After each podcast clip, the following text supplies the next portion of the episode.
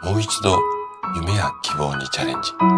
そんな心と体を手に入れる場所。24時間いつでも通える。力生体。おはようございます。体質改善の専門家、高田です。生体院の院長をしたり、YouTube でね、健康情報を届けたり、24時間いつでも通えるオンラインの生体院を運営したりしています。さて、今日はね、酒好きの人が中性脂肪の数値が高めの理由とは、こんなテーマでお話をしていきます。えー、本題に入る前にお知らせをさせてください。えー、自律神経失調症の治し方。こちらのね、YouTube の動画がアップされました。もうご覧いただけましたでしょうか？ちょっとね、2時間超えのすごい長い動画なので、一遍で見るってなかなか難しいでしょうし、あとはかなりね、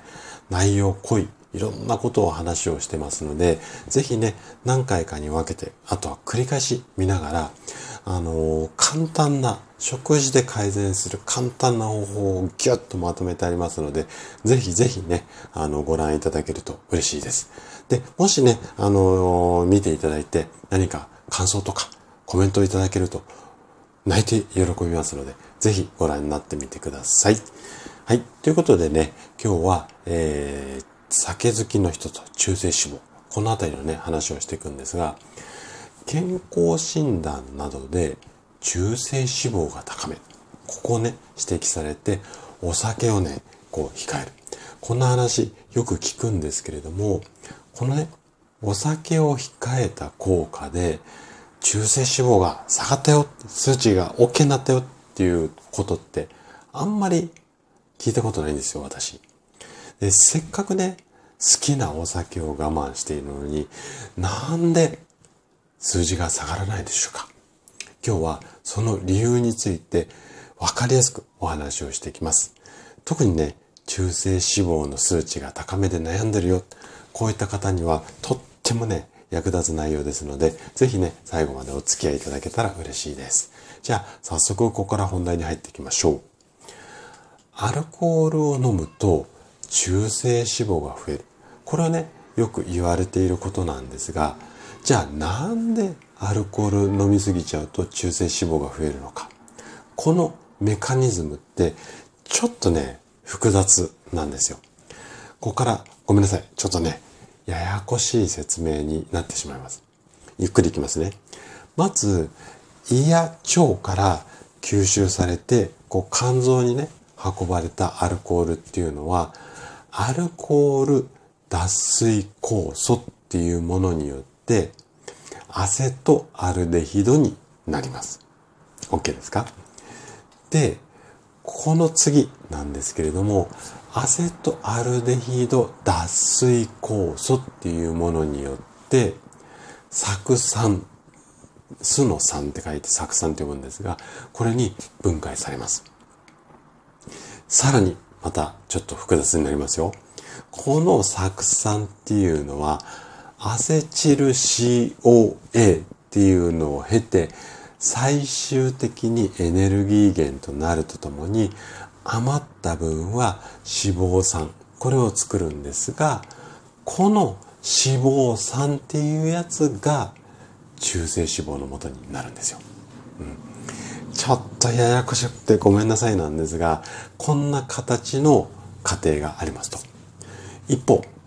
アルコールが肝臓でこう代謝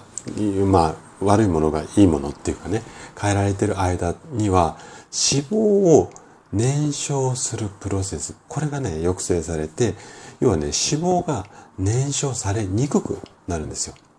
なので、代謝されない過剰な脂肪酸っていうのは肝臓に蓄積されやすくなります。で、中性脂肪の元はどんどん作られるのに脂肪燃焼のところは抑制されてしまうので、結果、中性脂肪がどんどん溜まりやすくなってくる。こんなメカニズムなんですよね。ここまで大丈夫そうですか？じゃあ次、次行きますよ。中性脂肪は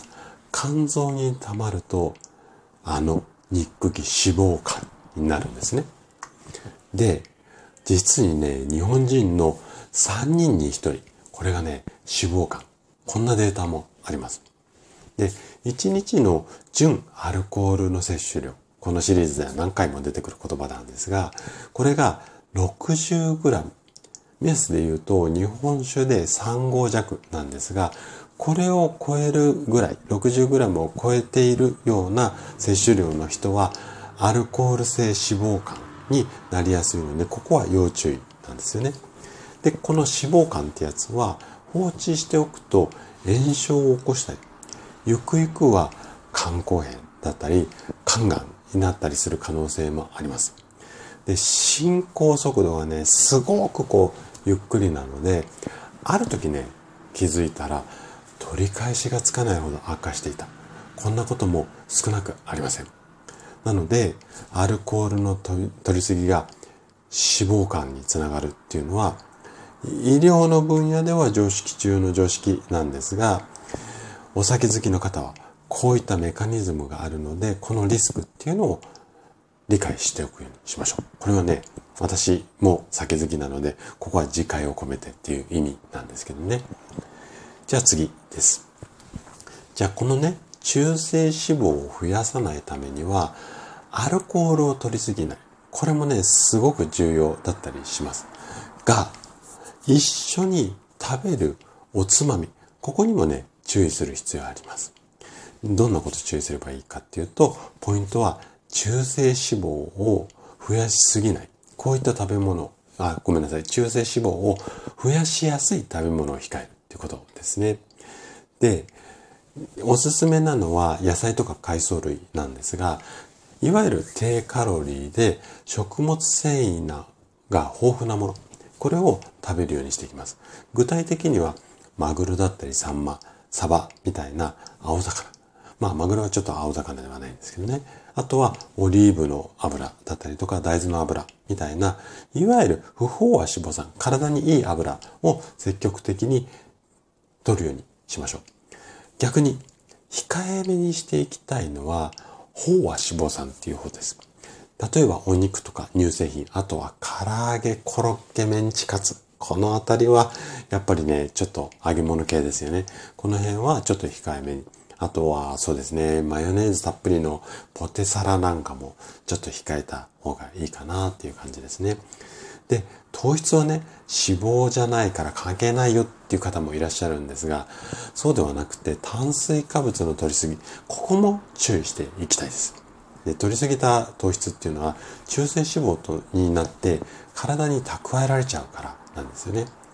でも、このお酒飲んだ後ってご飯とか麺物食べたくなりますよね。これはね、アルコールによって肝臓からブドウ糖が、ブドウ糖のね、糖質が抑制されて血糖値が上がりにくくなるからなんですよ。で、一時的に低血糖になるのでお腹空いてくるんですよね。つまり、本当はお腹いっぱいな状態なのに、まだお腹が空いている気がしてしまう。ここがね、すごく落とし穴なところです。で、この気に乗せられてしまって、例えばね、お好み焼きとか焼きそばみたいな炭水化物を大量に取ってしまうと、やっぱり中性脂肪の元になってしまうので、ここは控えめにしたいっていうことと、あとはね、アルコールの代謝によって脂肪が蓄積されるので、やっぱりね、